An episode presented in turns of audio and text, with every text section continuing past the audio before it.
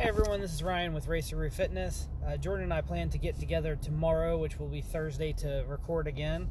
Um, I am back, been back for about a week now from, uh, Mex- uh, well, went on a cruise to Mexico. That was kind of an experience. I'll touch on that uh, little experience of mine um, in that podcast. Uh, but we wanted to get ahead and uh, share our expectations for this upcoming duels race qualifying race. Um, cars are on track. We've had a couple practice sessions already, and uh, it's kind of interesting seeing uh, who's up front. so, um, along with that, the uh, the clash went on uh, while I was out on the boat. Um, didn't have any service, so I didn't get to watch it. I had to record it and watch it afterwards. But uh, we'll share our thoughts on that as well with the podcast. Um, but I'm just going to give you a little uh, preview to that. I thought that it was a big success. Uh, I didn't think maybe that like like what we alluded to, maybe the racing wasn't the best, but I thought that the result was very good. So we'll touch in on that. Um, we'll also have the fitness side uh, today, but I just wanted to touch in just a little bit real quick, give my expectations for uh, for the duel races coming up. So um, we got qualifying coming up. We'll have to see how that turns out. Typically, you'll see patterns with qualifying. Um, Hendrick's been very, very good uh, at Daytona with qualifying. So what you what you tend to see is that uh, team cars tend to end up being stuck together just because the packages they bring are so similar. Um, I feel like this year will be no different, maybe even more egregious in that regard um, as we were seeing with practice, the Ford camp was really, really fast. I believe in uh, second practice, the top 10 spots were all Ford. Um, I don't think you'll quite see that. Uh, I'm sure that those Hendrick guys um, and the RCR group, too, you have to imagine, uh, they usually bring some, some pretty big firepower on qualifying day. So I would think you're still going to see groups of, of similar cars, team cars, manufacturers, uh, kind of paired together in, in spots throughout the field. Um, but it's looking like a, like the Fords might have the edge right now. So uh, Michael McDowell set the fastest time in the first practice. Um, so kind of a, a surprise, but not a surprise, I guess. Um, with this this car, everyone's trying to figure it out and go figure the first practice of the year, defending champion of the 500, who's a little bit of a surprise, uh, sets fast time. but practice two, it looked like the Penske group had their uh, had their car figured out, and as we've seen from the Clash, they might be one of the ones on top of it.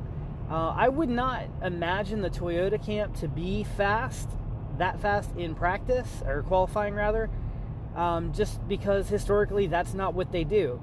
Um, they're usually not setting fast time in, in qualifying. Um, they usually are fast-ish, but not up front. And then they come out in the duels and get a decent position, and then they're fast on Sunday. Uh, can't can't count them out because obviously Denny Hamlin has a, a history of winning this thing. Um, and you know all those guys in the Toyota camp, they're all fast. They all have just as good of a shot to win. But I'm not expecting them to show too much in qualifying, uh, just because of that's not what they do. Um, now going to the duels. Um, typically with the duels, what what you see is you'll have one race that is kind of more aggressive uh, guys are making a little bit more moves. Um, it, it seems like if the the first race is guys being more aggressive, there's a couple accidents. Um, everyone in the second group kind of goes, "Hey guys, let's not do that. Let's kind of like just be a little more easy. Let's not destroy our stuff." Um, but then on the flip side of that, if the first one's kind of kind of tame, a little boring, uh, just guys making laps. And the second one, everyone kind of seems to to get, um, you know, like a little co- overconfident in what they can do in their cars. uh, trusting the other guys just a little too much to do the right thing. Um, so you always seem to have one race that is just a little bit more chaotic than the other.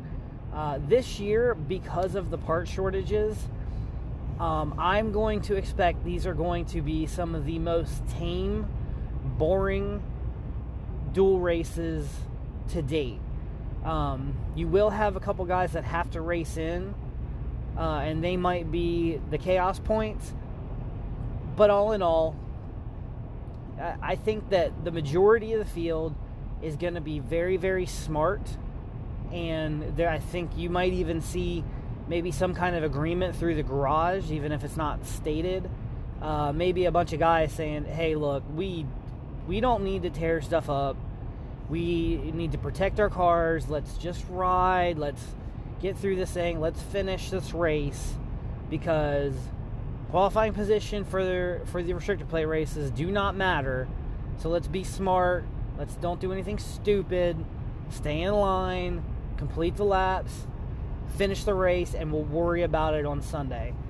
Um, so I, I would expect, I fully expect these races to be some of the least interesting uh, duel races in recent memory just because I think a lot of guys are going to be protecting their equipment even more than usual.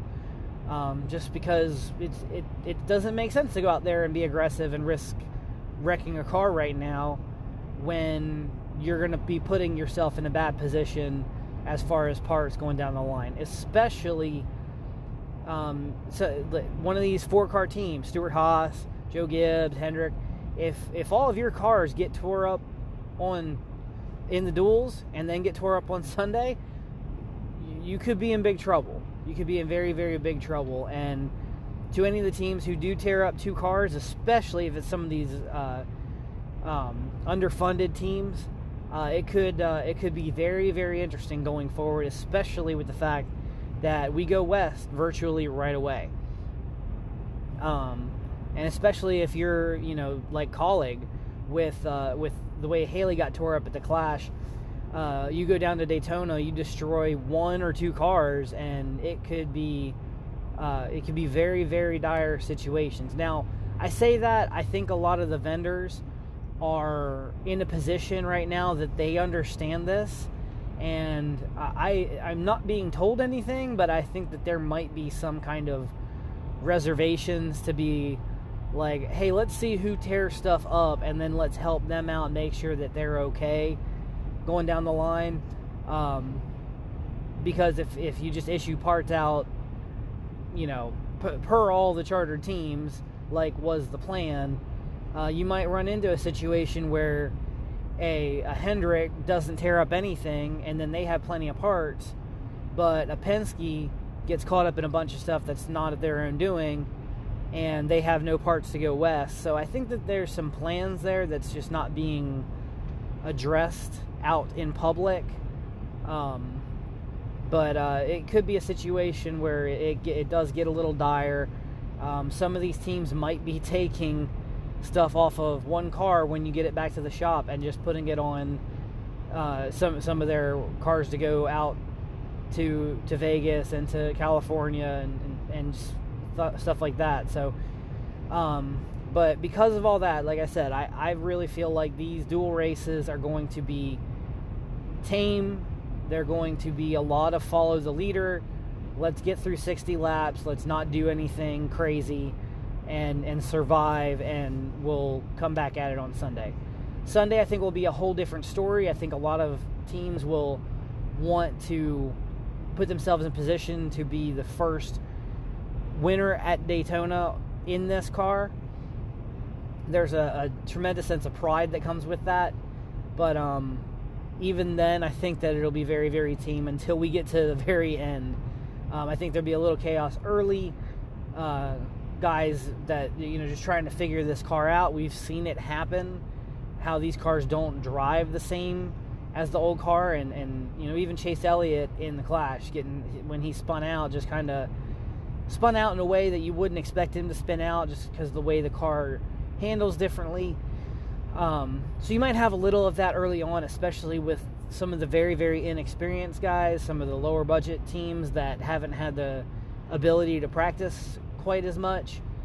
Uh, but then I think you'll you'll get through that, and then a big chunk of the middle of the race will be very, very tame, very follow the leader, stay out of danger, and and just try to get to the end. But I think the end will be chaos. It'll be a lot of carnage, um, and it'll be a very very sad time for a lot of a lot of these team owners. So uh, that's my prediction. Um, we'll see how these duels turn out. Qualifying, I believe, is today.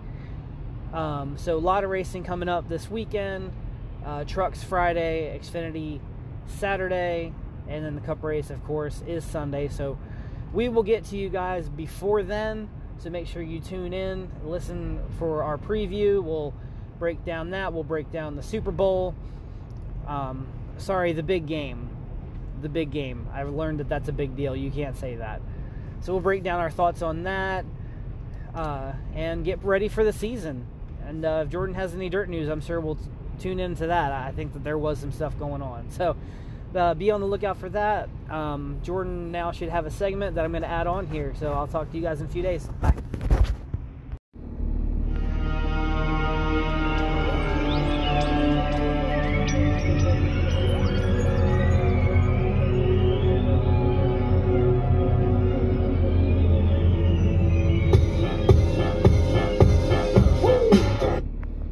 Guys, it's Jordan with Racer Brew Radio. Just leaving a message here, giving you my opinion about the duels tonight. Um, it's 500 weekend. How more excited could you be? Um, I think the the duels are going to be a little tame because uh, the new car. So we'll talk about that tonight. And uh, guess what? Dirt racing's in full full swing. Outlaws ran, All Stars ran. I'll give you updates on all that and more. So I'll talk to you real soon, guys.